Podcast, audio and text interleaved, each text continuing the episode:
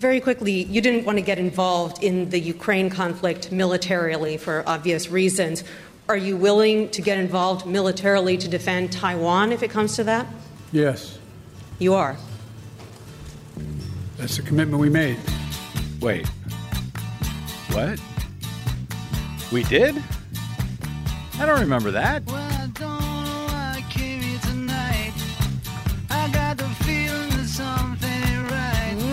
No, it ain't. I'm so scared in case I fall off my chair. And I'm wondering how I'll get down the stairs.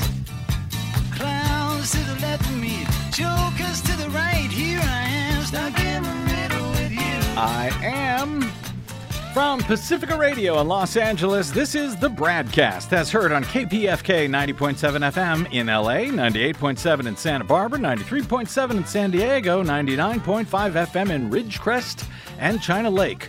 Also in California, in Red Bluff and Redding on KFOI, Round Mountains KKRN, and Eureka's KGOE. Up in Oregon on the Central Coast on KYAQ, Cottage Grove's KSO, Eugene's KEPW. Lancaster, Pennsylvania's WLRI, Maui, Hawaii's KAKU, Columbus, Ohio's WGRN, in Palenville, New York on WLPP, Rochester, New York's WRFZ, down in New Orleans on WHIV, out in Gallup, New Mexico on KNIZ, Concord, New Hampshire's WNHN, Fayetteville, Arkansas's KPSQ, in Seattle on KODX. Janesville, Wisconsin's WADR, and Minneapolis, St. Paul's AM 950. KTNF. We also stream coast to coast and around the globe every day on the internet on the Progressive Voices channel, Netroots Radio, Radio for Humans, FYI Nation, NicoleSandler.com, Radio Free Brooklyn, Workforce Rising, No Lies Radio, Verdant Square Radio, and Detour Talk, blanketing planet Earth. Great affiliate, progressive affiliate uh, stations, all Blanketing Planet Earth five days a week. I'm Brad Friedman, your friendly investigative blogger, journalist, troublemaker, muckraker, and all around swell fellow.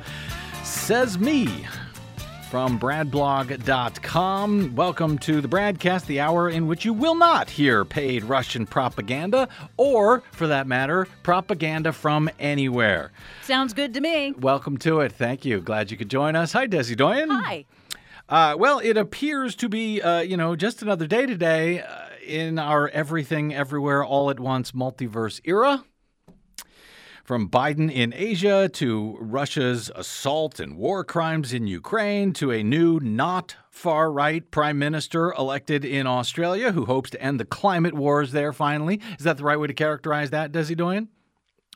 You can't. Oh, you're. Oh, you're. I'm sorry, I was talking with the engineer. What was that? I would. Ne- uh, never mind. It's all right. You, you go ahead about your. I was talking about Australia. yes. ending the climate wars, maybe Yes. with this not far right wing prime minister. Yes, Is that a, uh, a correct way to characterize that? that is a correct way to characterize it. The new Australian Prime Minister is from the Labor Party. Voters apparently got really tired of all of the climate disasters that have been pummeling Australia over the last several years, and the Conservative Prime Minister that Yeah. they had, uh, who was actually doubling down on coal and natural gas and fossil fuels. So this is a good thing. And all the paid propaganda that made its way into both Australia and the U.S. for Oh, some yes. reason, courtesy of one Rupert Murdoch. exactly. From that to the continuing and yes, surging again COVID surge, never mind monkeypox for the moment, as Pfizer on Monday announced a plan to vaccinate children under five for the first time.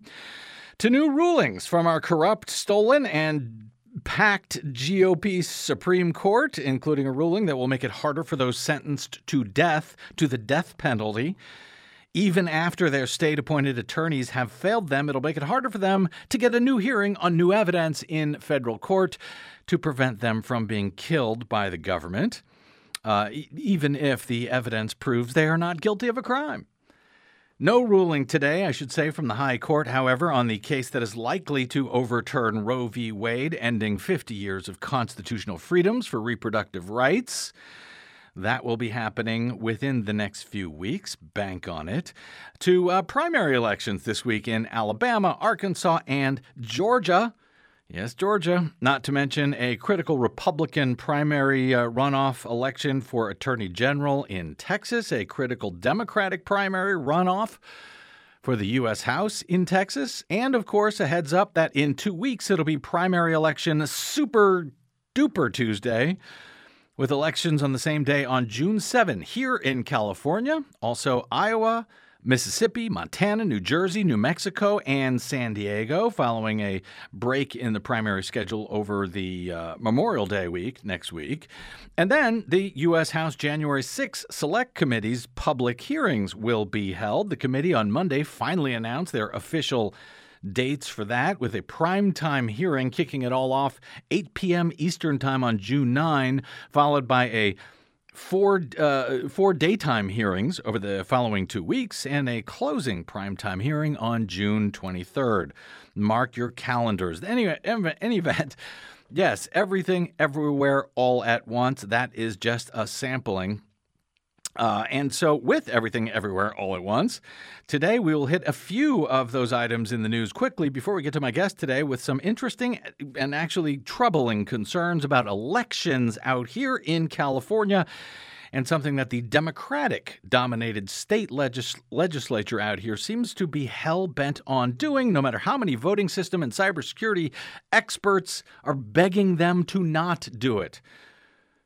And no matter how many other states across the country tend to follow California's example when it comes to new election laws. I'll get to that in a moment. First up, some very quick news of note from overseas worth putting onto your radar today, with possible repercussions as well in the days ahead.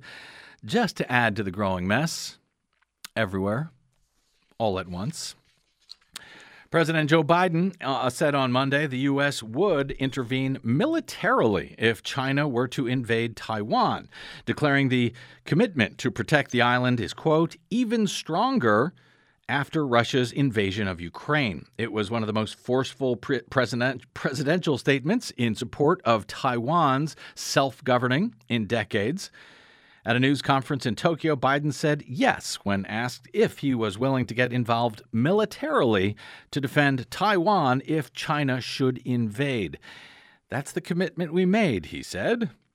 Well, that's a first, at least to my knowledge. The U.S. traditionally has avoided making such an explicit security guarantee to Taiwan with which it no longer has a mutual defense treaty, instead, maintaining a policy of what's been described as, quote, strategic ambiguity. Yes, that's actually what the U.S. has been, offici- uh, what the uh, U.S. policy has been officially referred to as.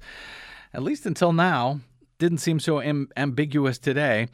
Uh, anyway, about how far they would go to protect Taiwan. The 1979 Taiwan Relations Act, which has governed U.S. relations with the island, does not require the U.S. to step in militarily if China invades, but makes it American policy to ensure Taiwan has the resources to defend itself and to prevent any unilateral change of status by Beijing. The remarks came as President Biden was announcing a new trade agreement in Tokyo on Monday with leaders of Japan, India, and 10 other countries.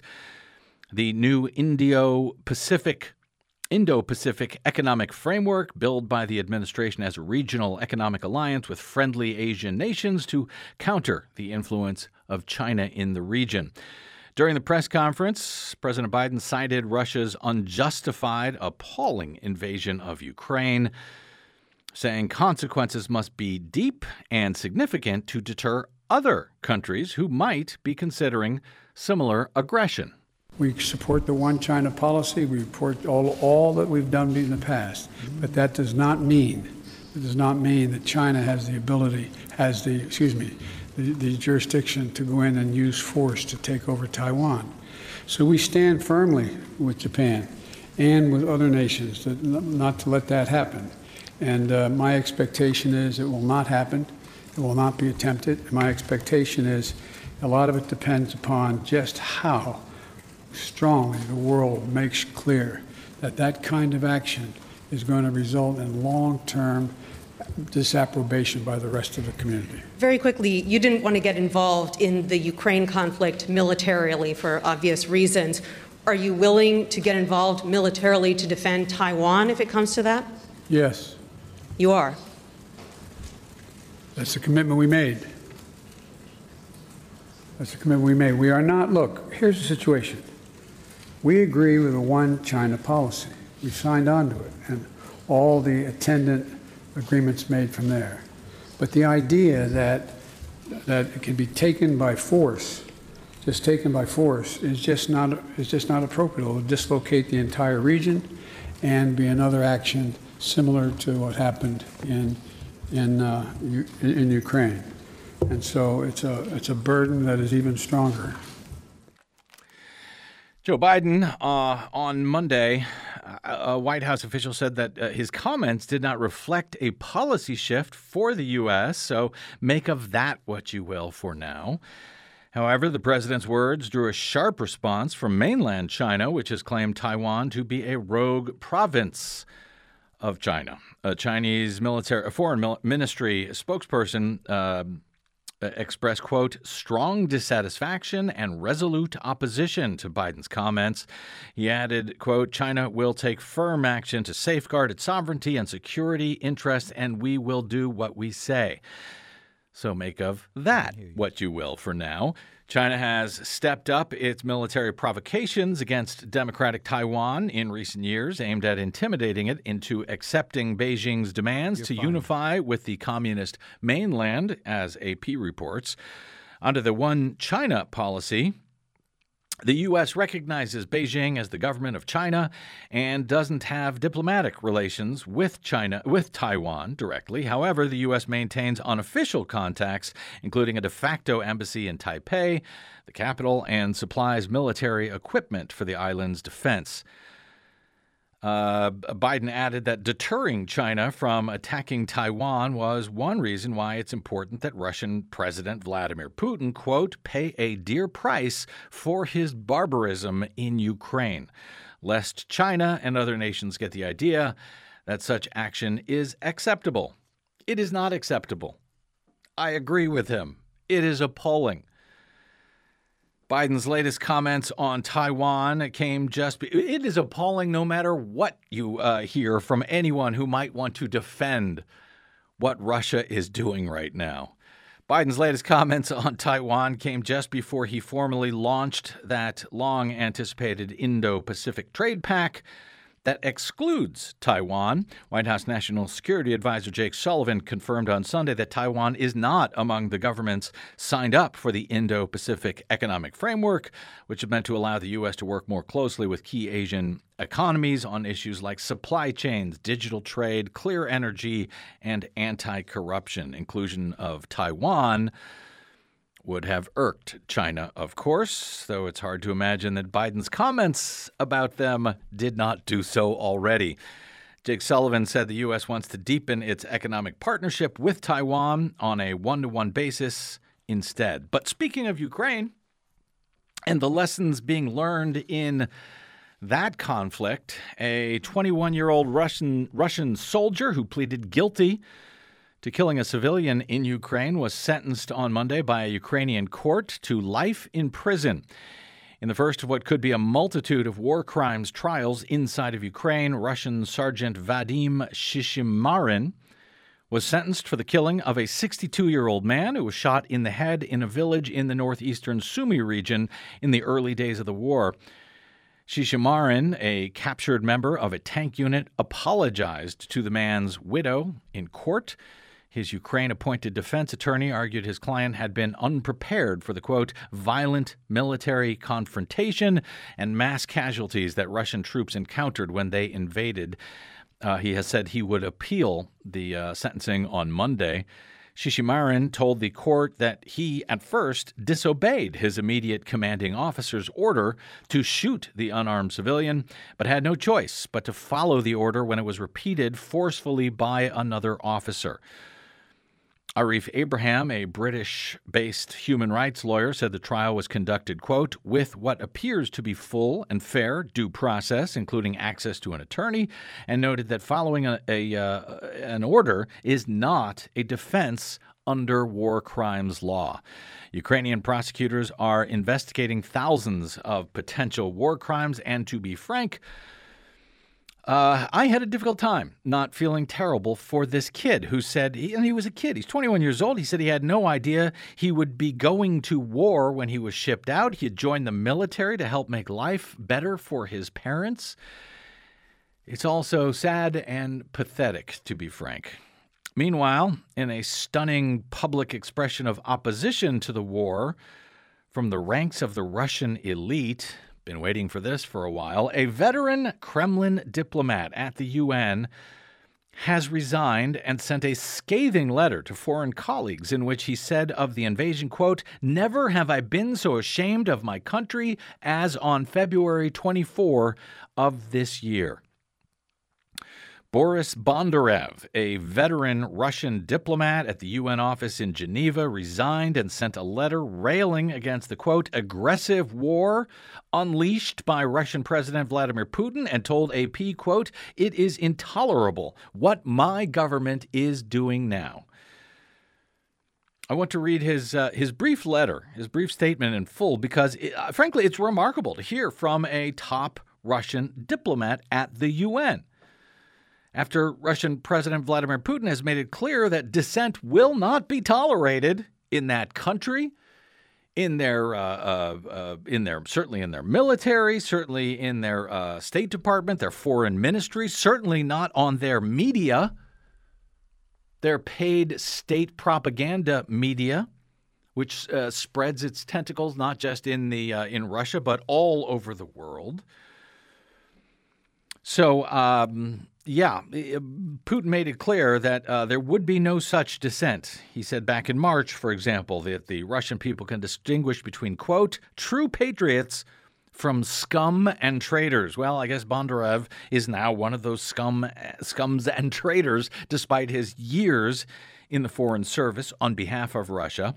He's the counselor at the permanent mission of the Russian Federation to the UN. He said he had left the civil service on Monday. He posted this statement on both his LinkedIn and Facebook pages. Uh, quote from Boris Bondarev Long overdue, but today I resign from civil service. Enough is enough, he wrote. For 20 years of my diplomatic career, I have seen different turns of our foreign policy, but never have I been so ashamed of my own country as on February 24 of this year.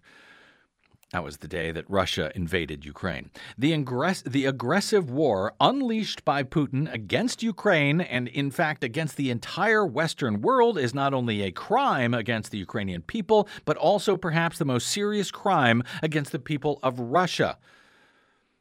With a bold letter Z crossing out all hopes and prospects for a prosperous, free society in our country. Bondarev writes those who conceive this war want only one thing to remain in power forever, live in pompous, tasteless palaces, sail on yachts comparable in tonnage and cost to the entire Russian Navy, enjoying unlimited power and complete impunity. To achieve that, they are willing to sacrifice as many lives as it takes. Thousands of Russians and Ukrainians have already died just for this. Bondarev said, I regret to admit that all that over all these 20 years, the level of lies and unprofessionalism in the work of the foreign ministry has been increasing all the time. However, in most recent years, this has become simply catastrophic. Instead of unbiased information, impartial analysis, and sober forecasting, there are propaganda cliches, in the spirit of Soviet newspapers of the 1930s, a system has been built that deceives itself, he wrote on Monday. The uh, decades long counselor uh, for uh, Russia at the UN. He he uh, he said uh, and, and he said I uh, uh, Russian, where are we here? Russian Foreign Minister uh, Lavrov is a good illustration of the degradation of the system. In 18 years, he went from a professional and educated intellectual whom many of my colleagues held in high esteem to a person who constantly broadcasts conflicting statements and threatens the world, that is, Russia too, with nuclear weapons. He is right on all of this, as we've been trying to point out on this program, particularly to some on the left who claim to claim to be anti-war and uh, correctly hold the U.S. accountable for its own inexcusable invasions of other sovereign nations, only for some reason to give Russia a pass somehow, based on, yes, propaganda disseminated by Russia. And uh, too many have fallen for that propaganda. Back to uh, Bondarev's statement here. Uh, he says that today the Ministry of Foreign Affairs is not about diplomacy in Russia. It's all about warmongering, lies, and hatred. It serves the interest of the few, the very few people, thus contributing to further isolation and degradation of my country. Russia no longer has allies, and there is no one to blame but its reckless and ill conceived policy.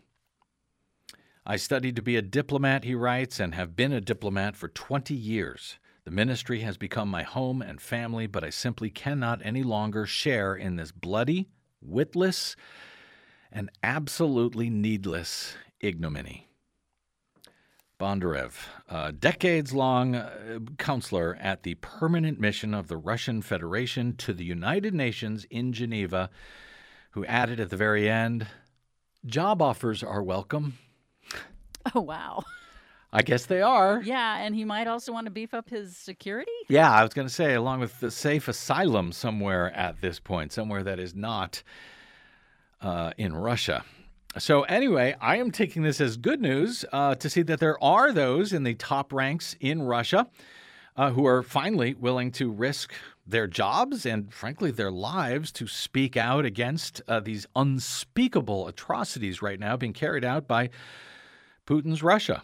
I can only hope that some on the American left, and again, it's not a lot, but there are some, including I know some who listen to this program because I hear from them from time to time. I can only hope that some of those folks will show even a percentage point of the courage that Russia's Boris Bondarev is showing here to review their own assumptions about all of this, to review the amount of propaganda that they have taken on and bought into, and admit that, you know, while it might have been appropriate, is appropriate, was appropriate to hold the US and EU and NATO to account for exacerbating tensions in the region in recent decades, nothing, nothing justifies the appalling war and war crimes that are now being carried out in Russia's name. Nothing. Again, if you were anti war and you held the U.S. accountable when they invaded a sovereign Iraq, as I did, well, you simply cannot consider yourself anti war if you are not willing to condemn Russia's equally brutal invasion of its sovereign neighbor Ukraine in the strongest terms possible if time allows, uh, speaking uh, after speaking with my guest here momentarily on something entirely different, uh, I'll be happy to take your calls on this at 818 985 5735 to tell me why I am wrong, if you like, or to discuss anything else that may be on your mind at the start of another horrifically busy news week, apparently. 818 985 KPFK, if time allows today. Please jot it down. Let's take a, a quick break here now and. Um, a seemingly whiplash inducing uh, change of topic because, again, as I said, it is everything everywhere all at once. As California Democrats, incredibly enough, right now, are on a path to ignore pretty much all legitimate voting system and cybersecurity experts in the world to begin to introduce. I can't even believe I'm saying this. Internet voting. Yes, you heard me right because we don't have enough nightmares in our current election system, they want to introduce internet voting right here in the Golden State. One of the nation's top longtime opponents of internet voting joins us next to explain California's SB 1480, which has been moving on a very quick path towards passage in the state legislature right now. He'll be to explain here here to explain that bill and why it is such a terrible idea for democracy. That's straight ahead. This is the Bradcast. I'm Brad Friedman.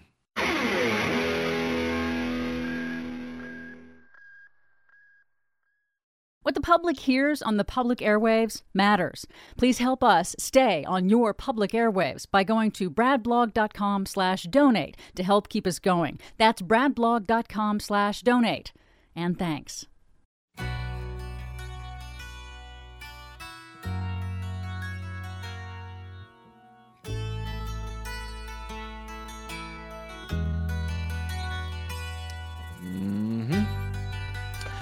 Welcome back. It's the Bradcast. Brad Friedman from BradBlog.com. This this happens year after year after year. It seems here in California in our state legislature. It's like Democrats there just do not get it. It's a legislature dominated by Democrats, and yet they keep doing this.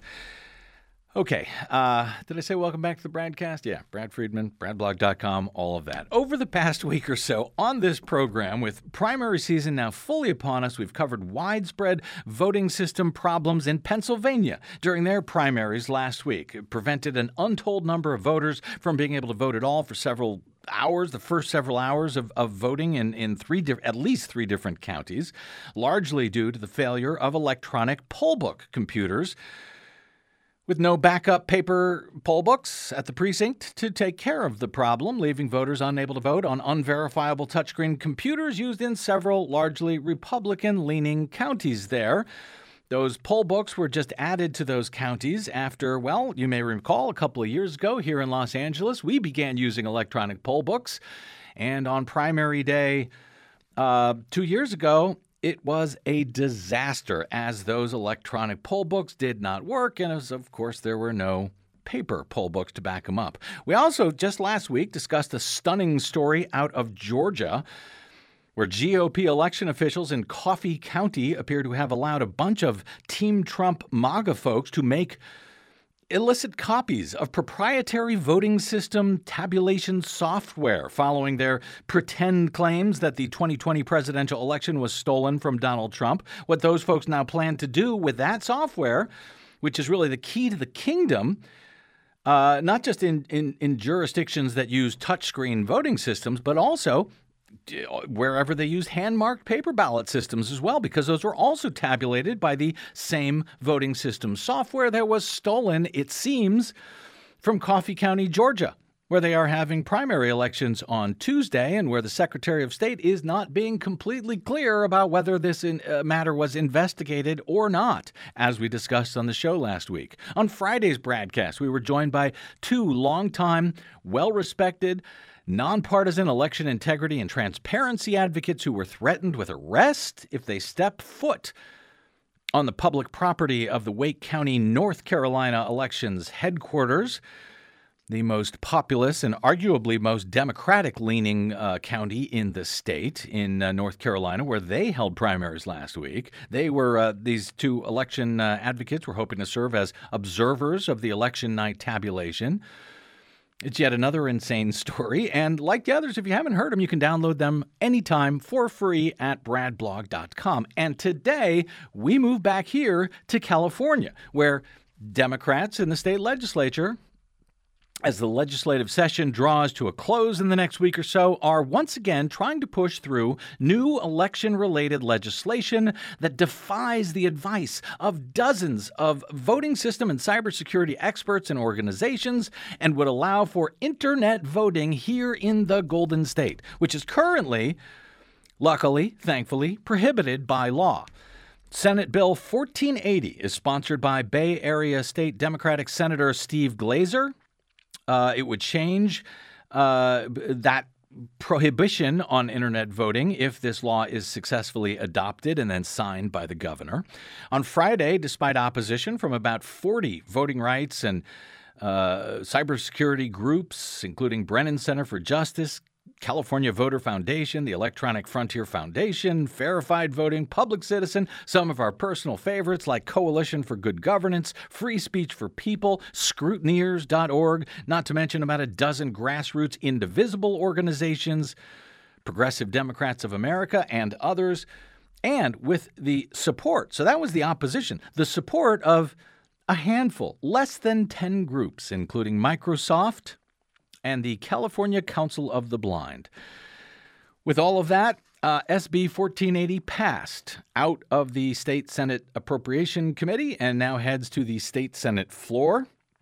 This week, I believe, if adopted, it moves to the Assembly for approval there, then to the governor for his signature, unless it is stopped, given that this all could happen within the next week uh, it needs to be stopped quickly. Here's the description, part of the description of SB 1480 from the Legislative Counsel's Digest for what they are calling electronic remote accessible vote by mail systems. In other words, internet voting.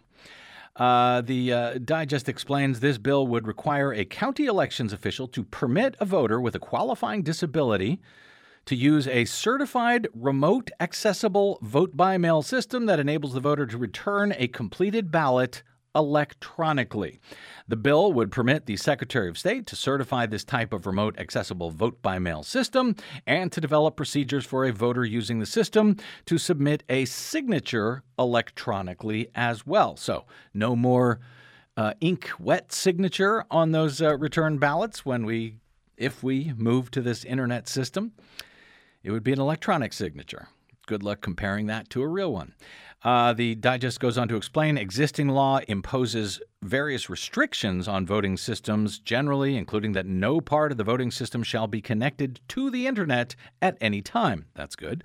Existing law specifically prohibits a remote accessible vote by mail system from having the capability to use a remote server to mark a voter's selection transmitted to the server from the voter's computer via the internet nor may it store any voter identifiable uh, selections on any remote server or to tabulate votes. This bill, however, they note, would exempt the aforementioned remote accessible vote by mail system from these prohibitions. Now, as I understand it, SB 1480, until such time as the Secretary of State actually certifies one of these internet voting systems, qualified disabled voters would also, through SB 1480, be allowed to vote by fax which, as I think my guest will explain, is also a very serious concern among voting system and cybersecurity experts. Joining us now to help us unpack this concern that has been on almost nobody's radar other than Democrats in the state legislature here in California or those trying to stop this latest effort to move to internet voting,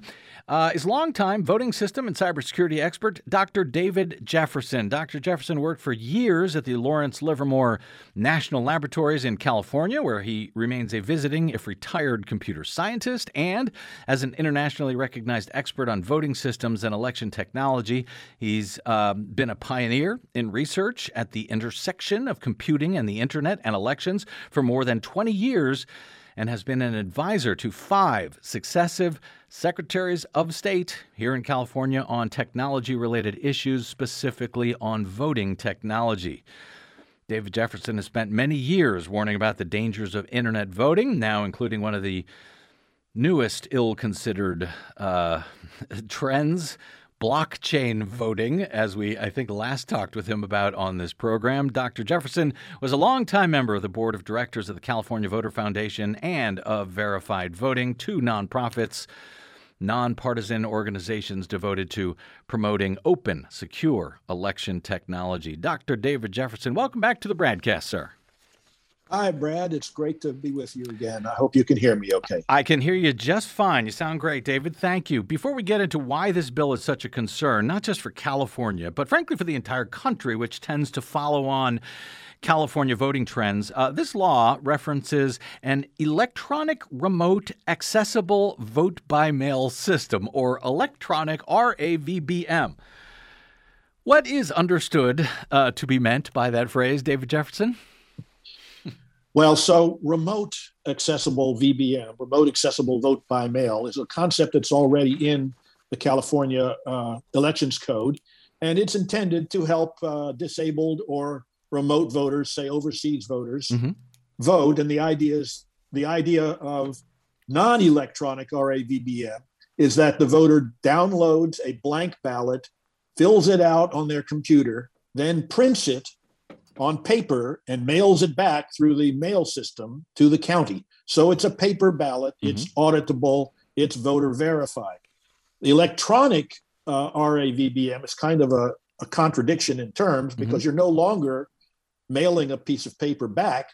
You are, after filling out the ballot on your computer screen or your mobile device, you then click a button that says send it back by fax or or some other electronic means. Mm-hmm and uh, and then uh, and it inevitably travels over the internet from the voter back to the uh, to the jurisdiction that's going to count it. Mm-hmm. So it's not a a uh, voter verifiable ballot by the time it gets to the jurisdiction, and it's not meaningfully auditable because it's not voter verified, and uh, and it's subject to many many cybersecurity hazards along the way that we can talk about. The uh, the the bill text uh, says upon certification, county election officials shall permit a voter with a qualifying disability to use a certified remote accessible vote by mail system that enables the voter to return a ballot by electronic means and in a private and independent manner. Now, uh, it says, uh, uh, quote, qualifying disability means a disability that prevents a voter from reading, marking, holding, handling, or manipulating a ballot, including blindness, visual impairment, or uh, an intellectual or developmental disability or impairment in dexterity, such that the voter is unable to return a ballot privately and independently, which, by the way, is a requirement of the Federal Help America Vote Act of 2002 that voters, uh, including disabled voters, be allowed to vote privately and independently. So, David Jefferson, that sounds useful. What's wrong with that? Well, first, let me acknowledge that everybody recognizes that disabled voters uh, have have many barriers to make to, to simple and easy voting, and nobody wants to put additional barriers or to get in the way of of uh, disabled voters. But the concern here is a, is a balance between the fundamental security of the uh, the integrity of the election, mm-hmm. which is a national security issue, mm-hmm. compared to the convenience or inconvenience uh, of voters with certain disabilities. And and as much as I would like to be able to find different ways of aiding uh, disabled voters, uh, allowing them to, to, transmit ballots over the internet is just not one of them because of the uh, the the terrible danger that it provides to the uh, mm-hmm. to the integrity of the election. We really, California has been a leader in not allowing any form of internet voting, mm-hmm. um, and other states, uh, some other states have have copied that. Uh, you know, because they often look to California for leadership on technical issues. Mm-hmm. This would be, in my opinion, a, a giant step backwards to uh, extend internet voting to um, to the disabled voters or to any voters. And it's yet, just too da- too dangerous. And, and, unfortunately, it would be the, the votes of the disabled voters themselves that are at risk. Yeah, and uh, it, it, just, and we've seen this uh, introduced uh, really year after year, session after session by Democrats. I'm sorry to say, in the uh, in the state legislature up in Sacramento, uh, and I know that you and others have, have spoken out against these bills. Have we been successful in the past in stopping this madness? Um, but now this is moving very quickly. David, uh, is is this just you know is the concern here? This is poking the camel's nose into the tent, so to speak. It's you know it's only disabled voters. It'll be through a some sort of a limited fax system. Uh, is is is the concern that this one is you know one small step to, for internet voting that could easily expand to fully remote internet voting for all voters, or is it concern enough just that the door is being opened even to a limited number of so called qualified disabled voters. So there are a couple of, of angles on this. One is that you could argue that the that the camel's nose is already under the tent with internet voting because in California, uh, so-called UOCAVA voters, that is uniformed military and overseas uh, mm-hmm. citizens, mm-hmm. are also already allowed to vote by fax.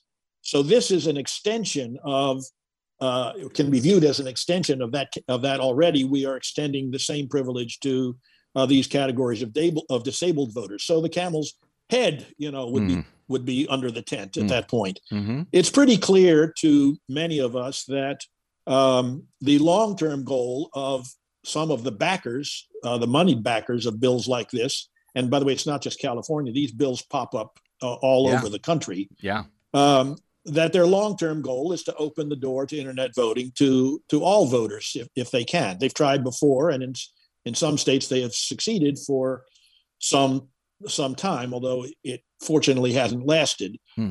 Uh, so yes, that's definitely a uh, a realistic concern. And until such a system is actually certified by the Secretary of State, according to this bill, uh, it sounds like uh, disabled, qualified disabled voters will be able to immediately start voting by fax. Uh, why is that a concern? I mean, uh, you know, in the old days they used to right. say, well, that was one of the most, you know, secure from a fax modem to somebody else's fax modem. That that was a very secure way to transfer information. Yes, so that is a concern. You're right. Um, until the Secretary of State certifies some other electronic RAVBM system, if she ever does or he ever does, mm-hmm. uh, until that time, this law requires for all 58 counties to immediately start accepting fax ballots from uh, this disab- uh, disabled voter community, and immediately uh, meaning yes, fax- meaning this uh, this year for the, no, the no, midterms. Sorry, no, no, no. When uh, when the bill is is uh, is on the is on the book. So it's probably starting in January. Would be my guess. Uh, okay. Not not this year. Okay. Um, well, at least I presume it's not this year. yeah. I was told that. I was told that by the elections committee. Yeah. I hope it's not. I hope it doesn't come into force right. before uh, the general election. Right. Um, and by the way, it's being it's being voted on like in the next hour or so. It's not just this week; it's today oh, that boy. the Senate will vote on it. Right. So the concern with the concern with fax voting is that, for all practical purpose purposes today, faxes are transmitted over the internet. Nobody nobody has an old-fashioned fax machine at their home anymore. People who transmit faxes do so from their computer or mobile device. Uh, and they don't have fax modems anymore mm-hmm. either. Mm-hmm. So they are transmitted over the internet to a to some company that then forwards the fax mm-hmm. um, either either through conventional means if the receiver happens to have an old-fashioned fax machine or through the internet to the receiver but either way uh, these ballots will travel will travel over the internet and they are aired to all of the uh, mm security problems that that all other internet voting systems are heir to. And yet, uh, David, we've talked about this over the years, of course, but I think it, it needs repeating, sadly. Uh, you know, what's wrong with voting over the internet? We do banking over the internet, we do our shopping over the internet. Uh, a lot of people believe right. it's, you know, completely secure. You pay your taxes over the internet. Uh, why, why shouldn't we be able to vote over the internet? Uh, so let me come back to that for a second because I want to make another remark about uh, about fax uh, in particular. Okay. Uh, as far as uh, faxes transmitted over the internet are concerned, people have to understand that this is at the the uh, the bottom of the security hierarchy for internet computation. It's down there with email. Faxes as a as a technology is older than the internet, in fact, and and security was never a part of that of that protocol. So that the caller's number can be forged, the caller ID can be forged. The faxes are not transmitted end to end encrypted. Mm. Uh, these are the same properties that email has, and it's just and in some cases the faxes are emailed in the last hop to mm. the uh, to their destination anyway. Mm-hmm. So um, among the internet voting uh, transmission uh, protocols, it's at the bottom at the security level. Gotcha. But it also inherits, as I as I said, all of the other um, uh, problems that internet voting systems are heir to. Um, internet voting is not like uh, it's not like an e-commerce transaction at all. It's not like buying a book from Amazon, even though it superficially looks the same, um, because uh, uh, fundamentally there are differences uh, important differences, profound differences between uh, the the uh, the secrecy requirements, the security requirements, the availability requirements, uh, and and uh, the population in the world that is interested has any interest in attacking you. The uh, for example, the Russians do not care whether Amazon sends you a book or not. They're not going to put a lot of their effort into into mm. preventing Amazon from sending you a book, but they will put a lot of effort into preventing your uh, vote from being delivered if they don't like the way you voted. Um, so that there's there's really no comparison in the security and privacy and availability requirements for public elections and for e-commerce. There is, uh, as I said, a bunch of opposi- a bunch of groups in opposition to this uh, SB 1480 here in California. Uh, they cite the uh, uh, the ongoing conflict in Ukraine, the threat of Russian cyber attacks on our election infrastructure has increased. Election security is a matter of the highest U.S. national security, so we would be taking a very grave risk to our democracy anytime the threat of foreign interference is escalated as it is now. In truth, David Jefferson, I would say I am as concerned not just about foreign interference as you cite and as they cite there, but the threat of domestic interference, given what we have been reporting of late uh, with the uh, GOP election officials actually stealing and making copies of proprietary voting system software, releasing it onto the internet. Um, but is is uh, it sounds like both of these both of these foreign and domestic uh, interference should give us pause before moving forward with something like this in California or anywhere. So you're absolutely right. Um, anyone in the world with an internet connection can attack uh, an an election conducted over the internet or ballots uh, transmitted over the internet. Um, yes, our foreign adversaries uh, we quote a lot, but domestic um, threats to our elections are just as real and may may be becoming um, realer. Mm. And one of the things that everybody has to be aware of is that uh, you know it's hard to if if an election is is attacked through the internet, it's hard to even know that the attack has occurred. Right. I mean, it's an easy out. Uh, uh, uh it's easy to to um, to expect that that elections may uh, may be uh, that the outcomes of elections may be switched, uh, and we never know that, that there was any problem with the election. So mm-hmm. the wrong people are in office, the wrong uh, laws have been uh, have been passed by the people, and we we never know it. Or if we do know it, we'll know it too late. Or if we mm-hmm. ever find out about it, it'll be it'll be yeah it'll be too late to fix anything. There's there is no recourse you can, unless you rerun the whole election, for which there's almost no precedent in the history of the United States. So, and and, and this, David, is one of the things that's most amazing to me about this. I mean, if we you know look around what we have been uh, not just reporting on the show, but reporting on nationally, uh, everywhere really for the past uh, year and something now since the November 2020 election the idea that we would want to go to a technology that, even if it is secure, even if every vote is counted perfectly, accurately, there would be no way to actually prove to the public that it actually was counted accurately just seems to be madness. It's like, I, I, don't know if these folks in Sacramento are living in a cave and they haven't heard that there is this whole uh, phony stop the steal movement coming from the right. Uh, I would think they would understand that and they would want to make sure that any election processes are as public as possible, you know, to help prevent people from falsely claiming that an election was uh, was stolen, whether it was or wasn't through one of these uh, schemes on the internet. Uh, David, ha- ha- you've worked directly with many California secretaries of state over the years uh, as an advisor in in various capacities. Uh, yes. ha- has our has our recently appointed uh, Secretary of State, Dr. Shirley Weber, either taken a position on this bill 1480 uh, yet, to your knowledge, or has she reached out to tap your expertise on any of these issues? So, to my knowledge, she has not taken any kind of public position. Mm-hmm. Of course, she came from the legislature, so she has private relationships with the legislature. And she did send her staff, for example, to the Senate Elections Committee hearing uh, a few weeks ago. So I know she's following the bill, but I don't know that she's taken a public position on it.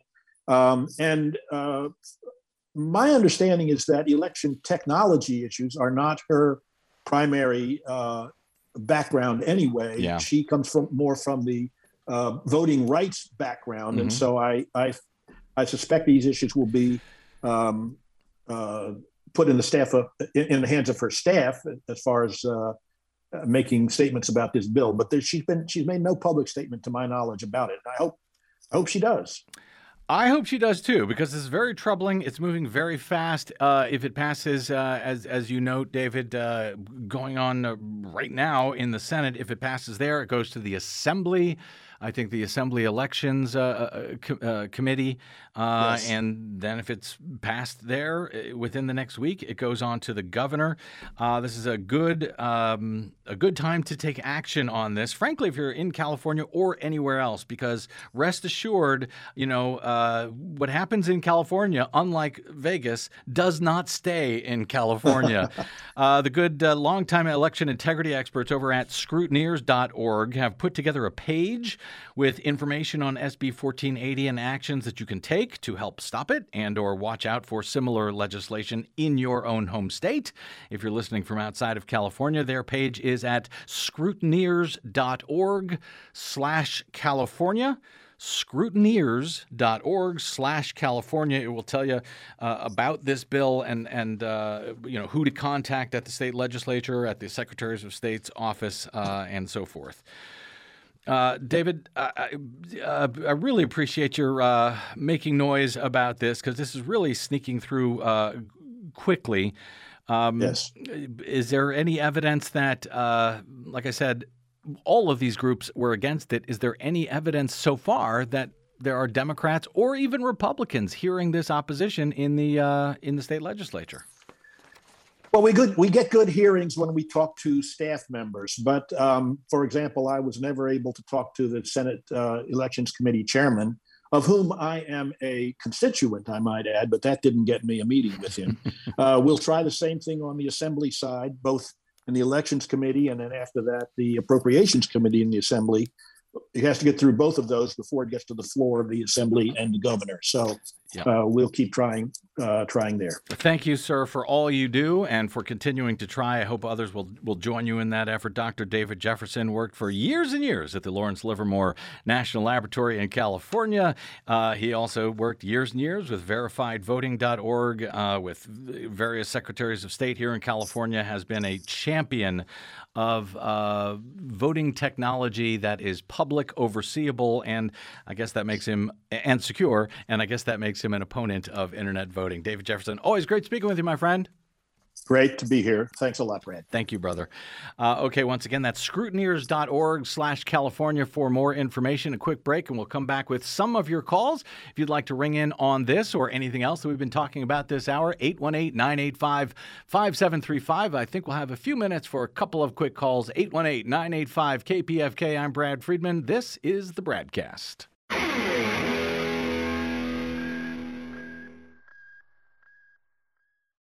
You're listening to the Bradcast. We are 100% listener supported thanks to listeners like you who stop by bradblog.com slash donate.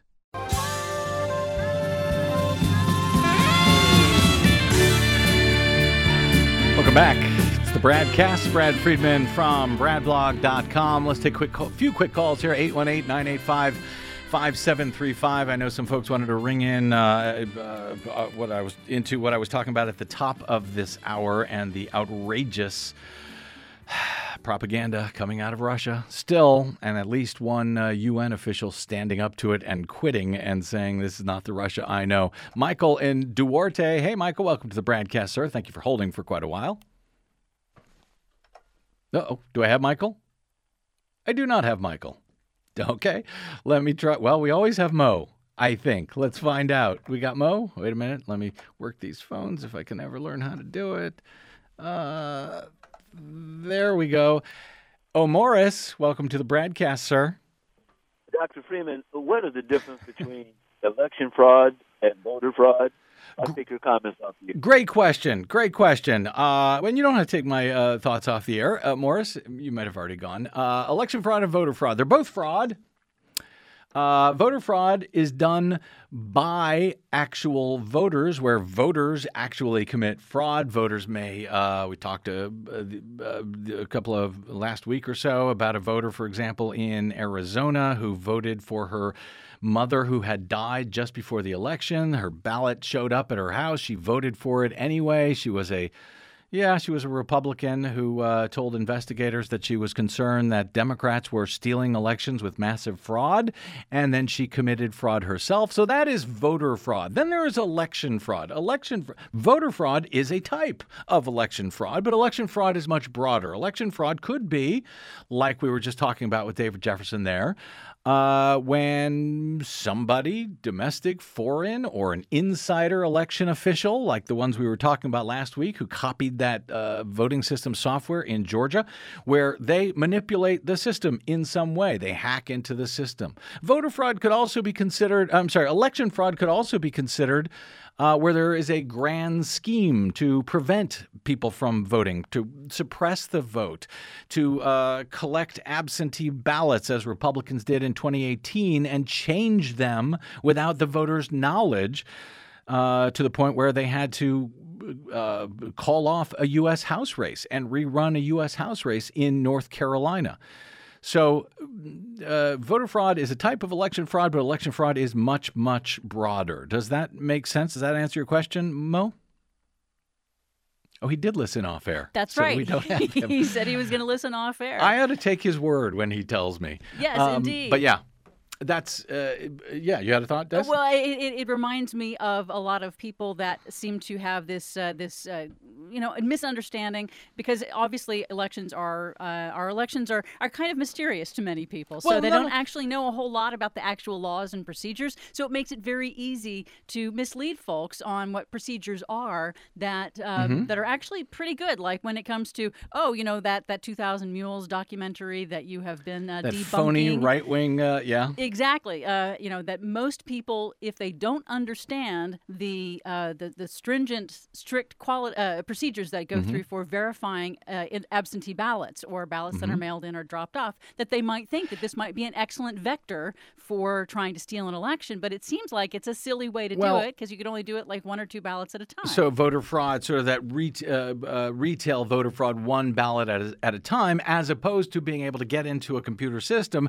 remotely or i- an insider who works in the election office being able to change hundreds, thousands of votes all at once, and nobody will ever know. And one of the reasons that people are confused about this, why it's difficult to follow. Uh, sure, our systems may be okay uh, to protect against uh, fraud, but what makes them actually work is that people oversee them, citizens oversee them. It is not enough to simply trust in any particular process. It's required that us, we, the people, we, the citizenry, oversee what goes on in these elections. And when we are locked out, when we use uh, counting systems that cannot be overseen, like internet voting, well, that's when you run into problems, and bad guys can show up and claim voter fraud even if there is zero evidence to support it. Does that sound familiar? Well, that's my nightmare, and that's the nightmare we are currently all living under here in these United States. and that's why you always call for hand marked paper ballots because after the election, that is verifiable. Thank you very much, Desi Doyen. We got to get out. Uh, that's Desi, our producer. Thanks to our board operator, Gary Baca. To my guest today, Dr. David Jefferson, formerly of Livermore Labs and Verified Voting, and to all of you for spending a portion of your day or night with us. If you missed any portion of today's program or any of the other ones, you can download them anytime for free at bradblog.com. Drop me email if you like. I'm bradcast at bradblog.com, and on the Facebooks and the Twitters, I am the Brad Blog. See you there. Until we see you here, hopefully tomorrow, I'm Brad Friedman. Good luck, world.